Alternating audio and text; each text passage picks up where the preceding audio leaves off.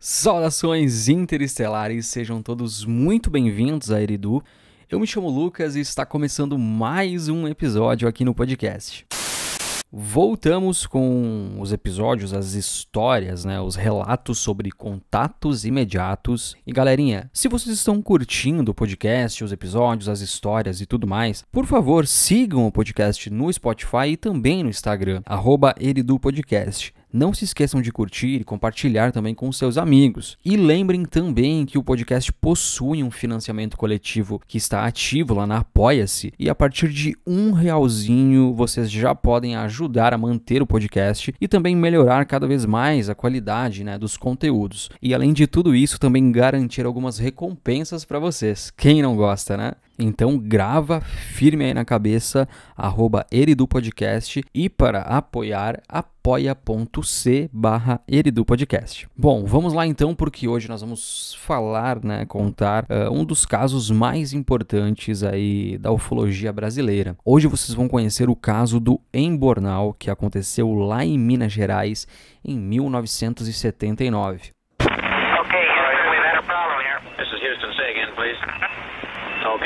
By, 13. We're looking at it.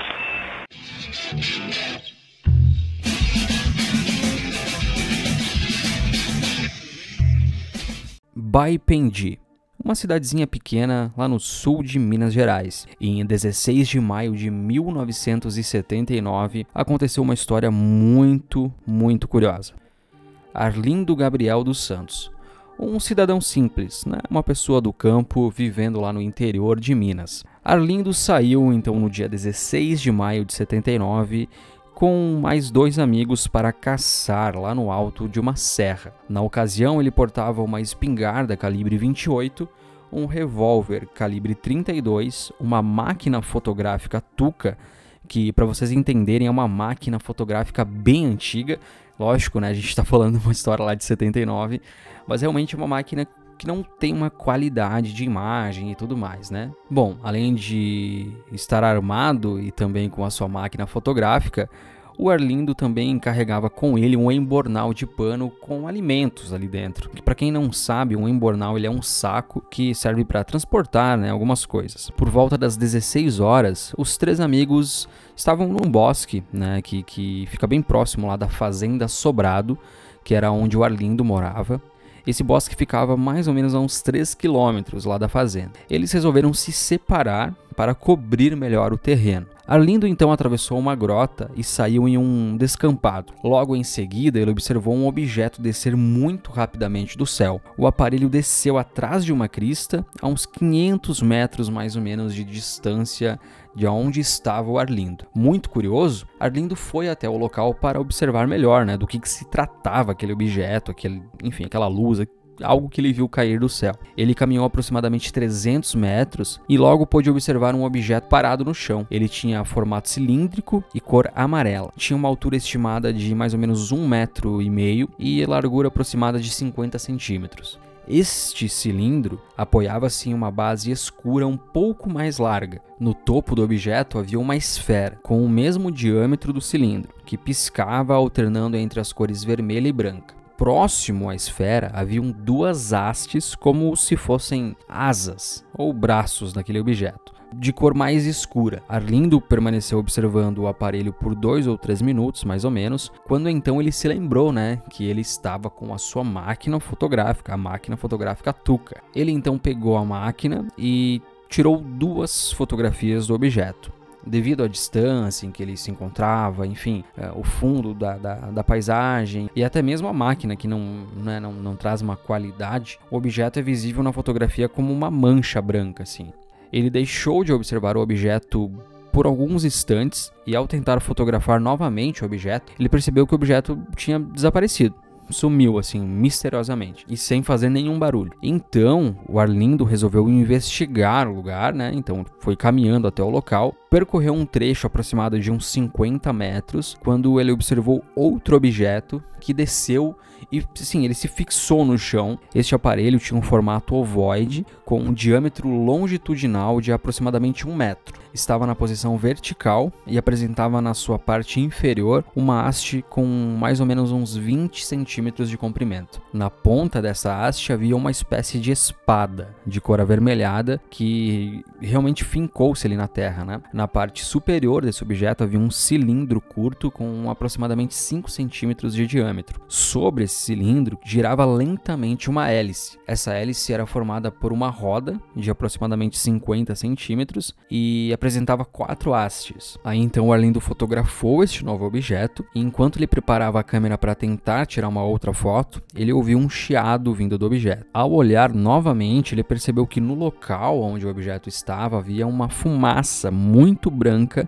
e, e muito densa, com dimensões superiores ao objeto. Então essa fumaça branca, ela estava cobrindo ali, tapando todo esse, esse segundo objeto. O Arlindo então fotografou essa dita nuvem que com o tempo ela se dissipou ali de forma até rápida e não teve muito tempo para ele conseguir tirar uma nova foto, né? E um detalhe que quando essa nuvem, entre aspas, quando ela se dissipou, o objeto ele já não estava mais lá. Então o objeto já havia desaparecido. Muito assustado, né, com o que ele estava presenciando naquela tarde ali muitas coisas que ele nunca tinha visto e muito, coisas muito estranhas realmente. Ele resolveu então procurar os seus amigos, né, que estavam ali na caçada com ele, para contar para eles, né? Então ele seguiu naquele campo onde ele se encontrava e assim, ele não caminhou nem 10 metros antes de, de ter caminhado 10 metros, ele observou um terceiro objeto que estava pousando a uns 80 metros de distância dele. E este novo objeto, que pousou com até certa força no chão, segundo o relato dele, ele tinha uma forma de barril, com aproximadamente um metro de altura. Era listrado em vermelho e branco, tendo o topo e a base algo em torno de 20 ou 30 centímetros de diâmetro. A base desse objeto ela estava assentada em um cilindro escuro, com aproximadamente 25 centímetros de altura e 15 centímetros de diâmetro. Na parte superior do cilindro, uma posição horizontal, havia uma hélice que girava lentamente em sentido anti-horário. Esse aparelho ele balançava da esquerda para a direita sobre a base, né? Como se ele estivesse com um defeito e que fosse cair. Aí então após isso o objeto ele parou estático no solo e aquela hélice também parou de girar. O corpo desse objeto ele apresentava um movimento bem curioso, né? Pelo menos o que diz aí o Arlindo, né? E o que causou ainda mais estranheza no Arlindo é porque esse objeto ele se movimentava de uma forma como se ele estivesse fazendo um movimento de respiração. Então, uh, ele ia aumentando e diminuindo. Né? Uh, o Arlindo conseguiu fotografar esse novo objeto por três vezes. A primeira mostrando o objeto em seus últimos movimentos, a segunda e a terceira fotografia mostrando o objeto já estático realmente no solo. O tempo entre uma fotografia e a outra assim, aproximadamente um minuto a dois minutos. Bom, a cada segundo que passava, o Arlindo ficava ainda mais assustado, né, com tudo que, que estava acontecendo. Ele, decidido então em ir buscar os seus amigos e contar para eles, né, essa experiência, ele foi se afastando do local. Ele, ele já tinha caminhado, né, como eu comentei antes, aproximadamente uns 10 metros. Aí ele foi seguir esse trajeto quando ele ouviu um outro barulho muito estranho, que ele definiu como um motor afogado. Quando então ele se vira e olha na direção desse som que ele estava ouvindo, né, ele avistou mais um objeto. Exatamente, mais um objeto. E um objeto muito maior do que os outros, né? Que ele, que ele havia avistado. Ele desceu aproximadamente 10 metros à direita do terceiro objeto que o Arlindo né, havia avistado. Este novo objeto ele tinha cor cinza e um formato oval tendo entre 10 a 12 metros de diâmetro. Lembrando, gente, que todas essas dimensões, diâmetro, comprimento, tudo isso é baseado realmente nos relatos do Arlindo e depois também pesquisadores foram até o local, né? Ali encabeçados pelo Ubirajara Franco Rodrigues na época, então eles fizeram medições e as análises deles, né? Bom, seguindo então com a descrição desse, desse último objeto que ele havia avistado, na lateral desse objeto havia uma estrutura semelhante a uma nadadeira. haviam também dois objetos quadrados de cor escura que o Arlindo, na época, ele interpretou como sendo janelas. O aparelho tinha aproximadamente 8 metros de altura, com uma haste comprida na parte superior. Bom, o Arlindo, que havia fotografado os objetos anteriores, né, ele também pegou a máquina ali no, no, no momento, né, para tentar fotografar este quarto objeto. No momento em que ele apontou a sua câmera para o objeto, este objeto emitiu em sua direção uma luz muito intensa que realmente ofuscou a sua vista ali, né? Além dessa luz muito intensa ter ofuscado a vista do Arlindo, também deixou ele um pouco atordoado, segundo o relato dele. E ele correu, ainda com a vista bem ofuscada, na tentativa de realmente né, fugir dali, se afastar daquilo que ele não estava entendendo o que era e procurar os seus amigos, que essa era a sua intenção já há algum tempo, né? E o Arlindo tava com tanto medo naquele momento que ele, assim, ele deixou o boné para trás, o embornal, ele deixou tudo no chão ali e saiu correndo. Porém, nesse momento em que ele decide correr,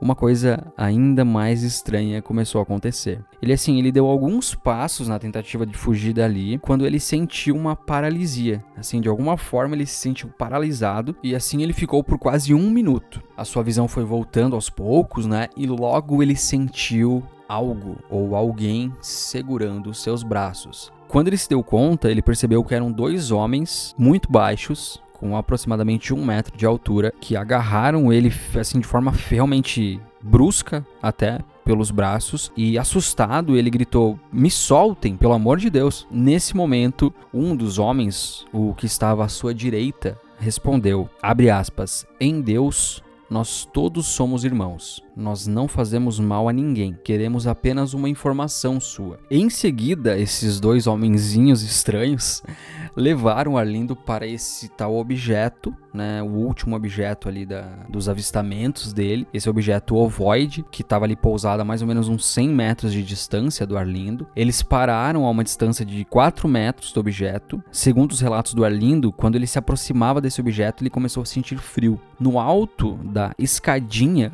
entre aspas, havia um terceiro tripulante. Então, assim, esses dois homenzinhos levaram ele até ali a entrada desse objeto aparentemente desceu ali um, um, trem de pouso ou já havia descido e uma escada também. E no alto dessa escada havia um outro ser. Que era realmente semelhante aos outros dois primeiros, né? Ele comunicou-se com uma voz grossa, perguntando se havia visto uma zurca. O Arlindo respondeu que não sabia o que era essa tal zurca, e em resposta, novamente um desses homenzinhos aí afirmou que Zurka era um aparelho que eles abre aspas, transmitiam de lá para cá fecha aspas. Em comunicação como todos os aparelhos da Terra, ele falou ainda que tal aparelho tomou contato com uma linha universal, entre aspas, que teria queimado essa tal linha de transmissão e que havia desregulado o motor de montagem e havia descido na Terra. Resumindo, aparentemente um dos objetos que o Arlindo avistou, então se tratava desse tal, dessa tal Zurka que esse ser explicou aí pro Arlindo, né? Que era um, um, um certo aparelho de comunicação que, com um defeito, de alguma forma ele teria descido até a Terra. Bom, após essa explicação, né, sobre o que era essa tal Zurka, o Arlindo então perguntou, questionou esses seres, pô, da onde vocês são, né? Ele perguntou para ele. Em resposta, um dos seres respondeu para ele, abre aspas, nós somos do lado de uma costa. Aí ele, ele faz um questionamento pro Arlindo. Ele pergunta, você tem tem estudo, tem inteligência? Então eles questionam o Arlindo, né? Se o Arlindo tem um certo grau de inteligência. Nesse momento, o Arlindo respondeu de forma negativa, porque realmente ele era um homem muito simples do campo, ele não era um, um, homem ignorante, longe disso. Mas ele não tinha realmente um grau assim elevado de estudos. Quando Arlindo então responde para os seres que ele não tem estudo, um deles estende a mão para Arlindo e ajuda ele a entrar nesse tal aparelho, nesse objeto. Após subir a escada, então entrar no objeto, o Arlindo viu uma sala circular com aproximadamente 7 metros de diâmetro. No piso havia uma abertura na parte central por onde o Arlindo entrou. Então o Arlindo entrou na frente daqueles dois seres e depois os dois seres entraram também no objeto e uma porta se fechou. O teto da sala sala era em formato de cúpula, com aproximadamente 7 metros de altura. No centro da cúpula havia uma lâmpada muito forte. Nas paredes haviam lâmpadas pequenas que acendiam e apagavam assim de forma contínua. Havia também um grande indicador, semelhante a um medidor de voltagem. Nesta sala também havia um aparelho com muitas teclas. À frente desse equipamento haviam duas cadeiras ocupadas por né, aparentemente dois tripulantes que operavam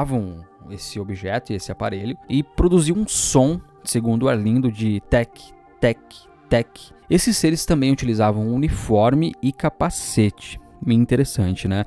Em algumas outras histórias aqui do, do podcast, inclusive do Antônio Nelson Tasca, né? Que nós temos também um contato imediato aí bem específico. Também os seres utilizavam um, uma espécie de traje especial.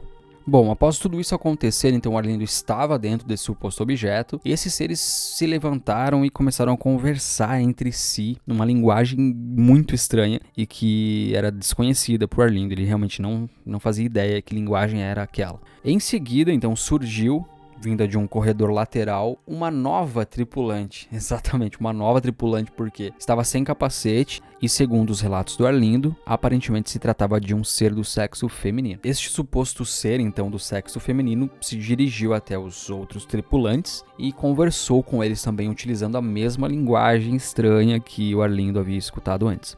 Após algum tempo, essa tripulante seguiu em direção ao corredor. Um dos outros tripulantes, daqueles homenzinhos baixinhos, que haviam capturado, entre aspas, o Arlindo, colocou a mão no ombro do Arlindo, como se estivesse guiando ele, né? Para que ele seguisse aquela tripulante lá do sexo feminino. Então o Arlindo foi, né? O que, que ele poderia fazer agora? Vai lutar contra tudo isso que está acontecendo? ele seguiu aquela moça, entre aspas, através de um pequeno corredor e eles entraram em uma pequena sala onde havia um pequeno aparelho que o Arlindo descreveu como semelhante a uma geladeira, tendo aí 3 metros de comprimento por mais ou menos 1 metro e meio de altura. Na metade superior deste aparelho haviam duas telas de formato circular. Um dos tripulantes acionou um mecanismo à esquerda das telas que se acenderam. Aquela tripulante então começou a explicar então para o Arlindo o que estava sendo projetado naquelas telas. Ela mostrou a Terra, o Sol e a Lua, sempre explicando né, o que ela estava mostrando e o Arlindo estava observando ali. Em dado momento surgiu na tela uma mancha, entre aspas, de cor prata, prata e um pouco amarelada, com um contorno bem irregular. A tripulante então explicou para ele, aspas, aqui é onde nós estamos. Nós viemos aqui e voltamos em poucas horas, mas é de acordo com a rotação da Terra entre a sua própria Lua e o seu próprio Sol. Uma situação e um detalhe bem curioso que o Arlindo contou depois é que uh, parecia que não havia sincronia entre o que era falado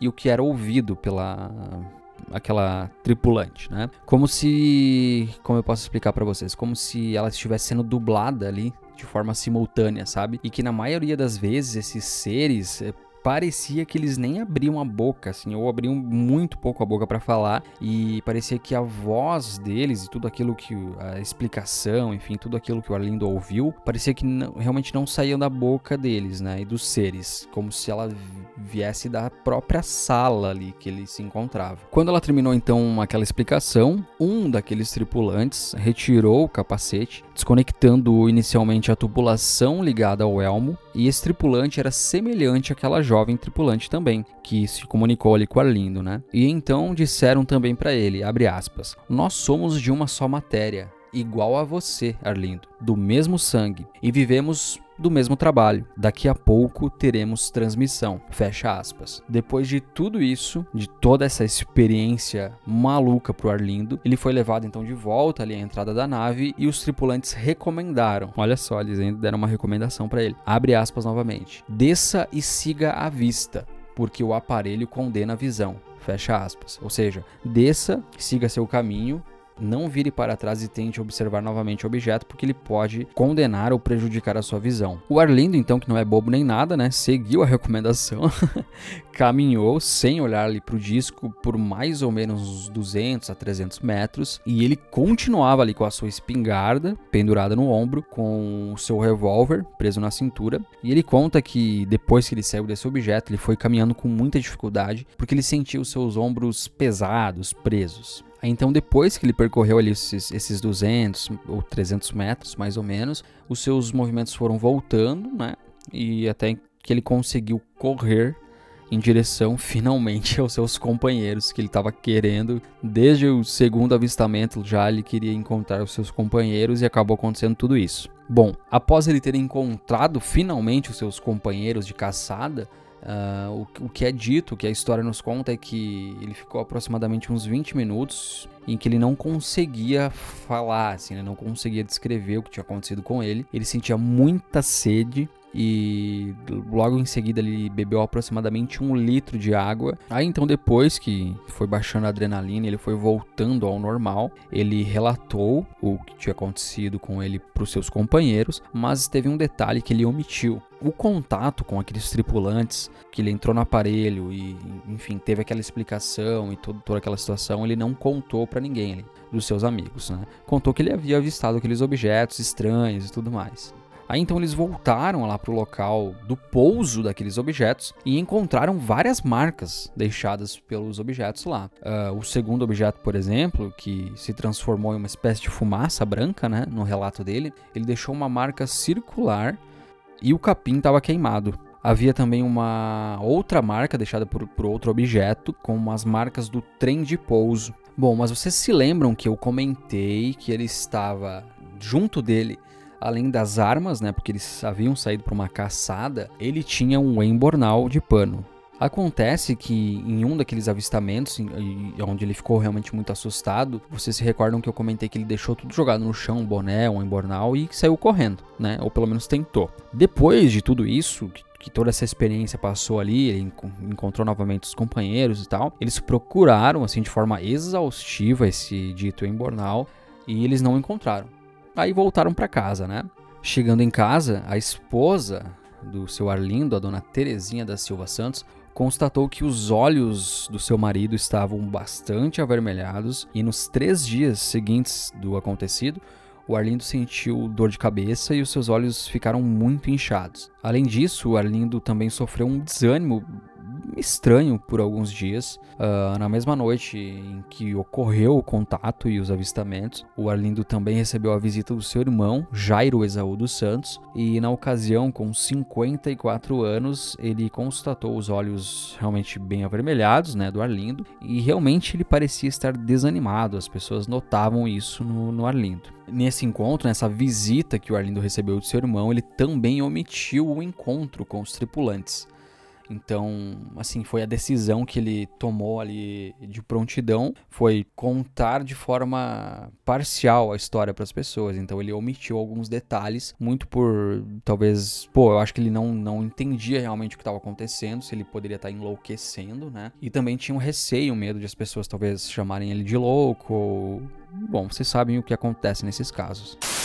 No dia 14 de julho, ou seja, vamos arredondar ali para uns dois meses depois do acontecido, o Arlindo, junto de seus companheiros de caçada, voltaram ao local onde ocorreu o contato uh, e junto também de alguns pesquisadores, ufólogos e tudo mais, aonde foi encontrado então o embornal perdido pelo Arlindo. Ele estava coberto de desenhos e inscrições muito estranhas. Então aqui nós temos um outro detalhe, assim com muito mistério realmente dessa história. O embornal estava todo desenhado, é, além de conter também algumas palavras que ninguém conseguia descrever o que, o que poderia ser. E esses símbolos, essas palavras, enfim, esses dados que estavam no Embornal chamaram muito a atenção das pessoas. E agora vocês vão se espantar ainda mais com o que eu vou falar para vocês. Uh, cara, essas palavras escritas no Embornal, símbolos, enfim, o que os pesquisadores conseguiram descobrir é que se tratavam de palavras em aramaico, assim, muito parecido com o hebraico e com algumas coisas de fenício. Então, assim, a conclusão sobre o que está escrito nesse embornal a gente ainda não tem. Temos especulações e algumas supostas traduções que eu vou trazer para vocês agora. Então, só para vocês entenderem tudo isso, assim, alguns pesquisadores, algumas pessoas tentaram traduzir isso e levando em consideração aqueles idiomas que eu falei para vocês, né? Pode ser hebraico, aramaico, aramaico bíblico. Vocês têm noção que essas linguagens elas são tão antigas, mas tão antigas que hoje em dia, hoje em dia, com toda a tecnologia que a gente tem, ainda é difícil de traduzir.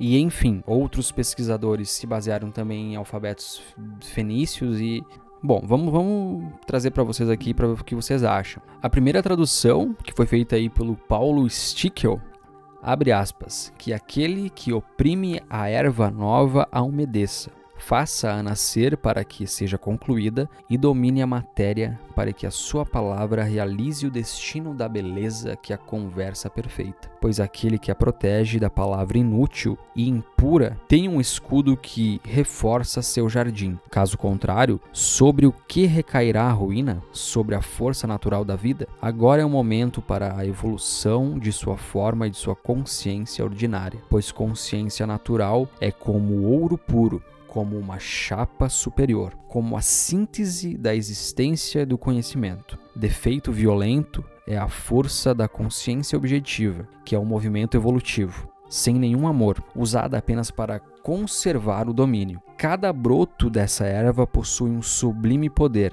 A erva é como uma árvore de ouro puro, capaz da dissolução do mal, mesmo que no princípio seja apenas uma insignificante semente. Já uma outra tradução, feita por Ricardo Ferreira Arantes, que se baseou também no alfabeto fenício, hebraico e aramaico. Nesse caso, ele usou a imagem invertida, como visto pelo um reflexo do espelho, para traduzir. Então, vamos lá. Abre aspas. Ó, oh, quando está determinado, calamidades seis vezes, vermelho desolado, nem a beleza das terras mais longínquas será preservada na nuvem. Escutai, mensageiro, a dor dos que se foram destruídos pelo clarão. Livrai-nos da maldição de ter o corpo consumido. Fazeis saber que a ira de Deus cresce e se aproxima silenciosamente. Depois de passada essa história, é interessante a gente entender alguns detalhes o que eu acredito, é uma teoria que eu tenho, é que existe a possibilidade sim de que tudo isso que eles fazem, eles que eu digo seres extraterrestres, eles fazem de propósito, porque eles sabem que nós humanos vamos, pelo nosso instinto, querer entender, pesquisar, saber mais, né? Isso é evoluir. É bem simples. Uma palavra, evolução. Então, eu acredito que muitas muitas coisas realmente eles fazem de propósito, né? alguns sinais, alguns detalhes, por exemplo, nessa história, o embornal e essas linguagens muito antigas utilizadas e deixadas nessa mensagem, pô, aramaico, hebraico, fenício, sabe? São coisas bem específicas, questões bem específicas.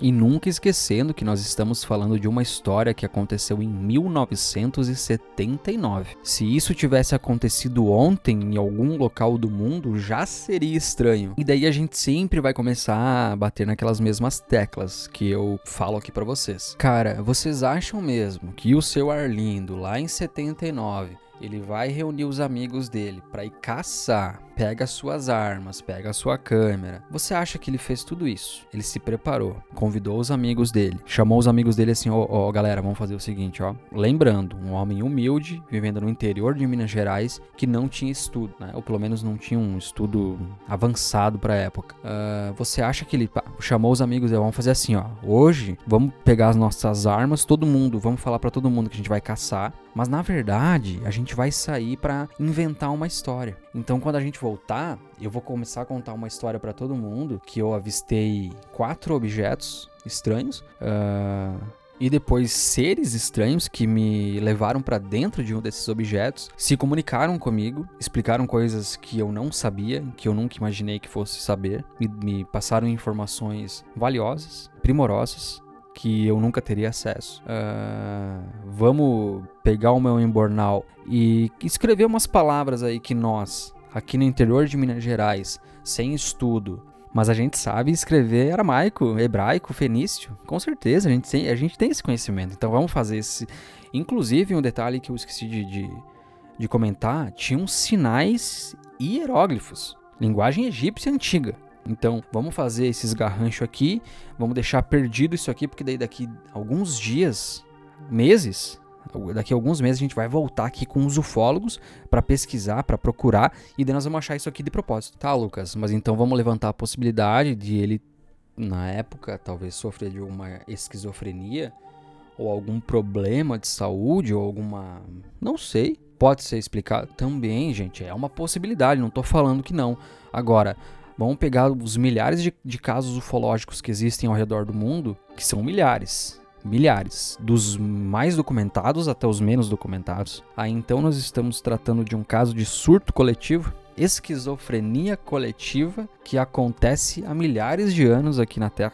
Olha, uh, vocês sabem que eu sou muito respeitoso, né? Eu respeito a opinião de todo mundo, então estou aqui novamente afirmando: sim, é possível que a gente viva um, um curioso caso de surto esquizofrênico coletivo que acontece desde os tempos bíblicos, com relatos bíblicos, até os dias de hoje. Então, assim, se, se você aí que está ouvindo prefere pensar assim, tudo bem, eu respeito. Agora, eu acho que o mais sensato é a gente pensar assim: vamos, vamos estudar esses casos a fundo, um por um. É isso que eu tenho feito aqui, né? Com o tempo eu vou trazendo casos novos para vocês conhecerem.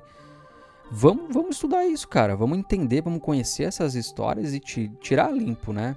Realmente, algumas pode ser um caso de esquizofrenia, surto. Existem os charlatões também que inventam coisas, né? Agora, vamos considerar o fato de, sei lá, vamos pegar aí uma porcentagem baixa só para deixar os céticos felizes. Vamos pegar uma porcentagem de 10% de, desses milhares de casos.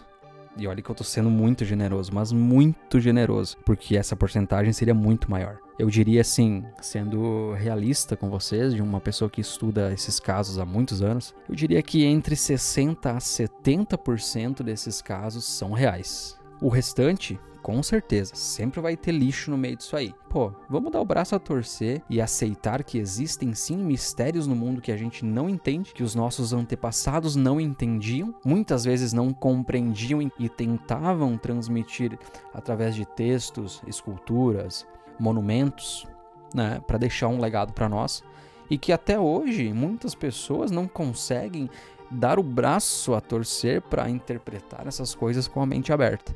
Então, assim, eu não quis me alongar muito nesse episódio, mas já me alonguei. Só que também é, é bem importante, é, é, bacana, é legal que a gente converse e estenda um pouco mais esses assuntos às vezes. Esse caso é um caso realmente muito interessante. E é claro, eu quero saber a opinião de vocês. Como sempre, me chamem no Instagram, arroba. Conta pra mim o que você acha dessa história.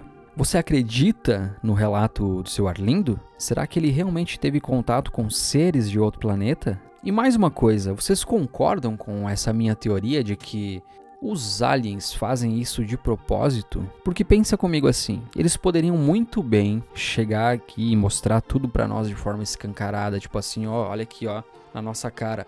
Olha tudo isso aqui, ó, que a gente tá mostrando para vocês há milhares de anos, vocês aí não se tocaram?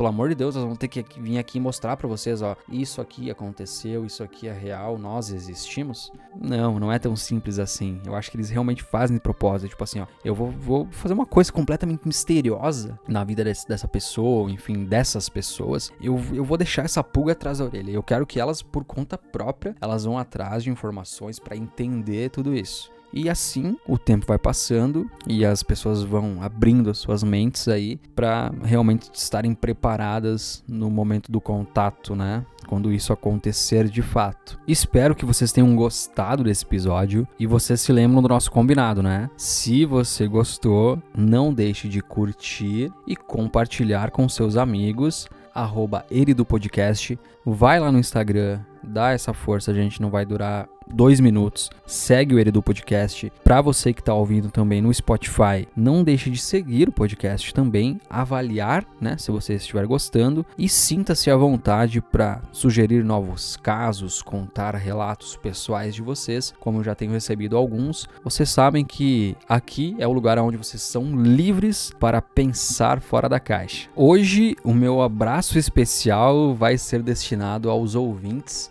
que estão curtindo o podcast diretamente de Portugal que é um dos, depois do Brasil, um dos meus maiores públicos. Então hoje o meu abraço especial com muito carinho vai para você aí que está em Portugal, em terras portuguesas e está curtindo o Eridu Podcast. Sua companhia é muito importante para mim. E reforçando para ter certeza que vocês não vão esquecer, o Eridu possui um financiamento coletivo lá na Apoia-se e eu conto muito com o apoio de vocês. Acessem lá apoia-se barra Eridu Podcast, apoia.c barra Eridu Podcast e a partir de um real, gente, um realzinho não vai fazer muita diferença aí no bolso de vocês e é muito importante para mim aqui. Então, com essa ajuda, eu vou conseguir manter o podcast no ar e também melhorar a qualidade e a frequência dos conteúdos. E é claro, um detalhe super importante: apoiando o podcast, vocês também poderão garantir muitos benefícios. Fiquem ligadinhos em todas as redes sociais, no arroba do podcast, para receber as notificações de quando saírem novos episódios e conteúdos. Não vai vacilar, porque tem muito muita coisa acontecendo ao redor do mundo, objeto estranho aparecendo no Japão, os OVNIs não pararam, então nos próximos episódios teremos mais informações sobre isso. E se você não estiver seguindo ele do podcast, você não receberá essas informações preciosas. Galerinha, eu agradeço muito a companhia de vocês e logo mais eu tô de volta.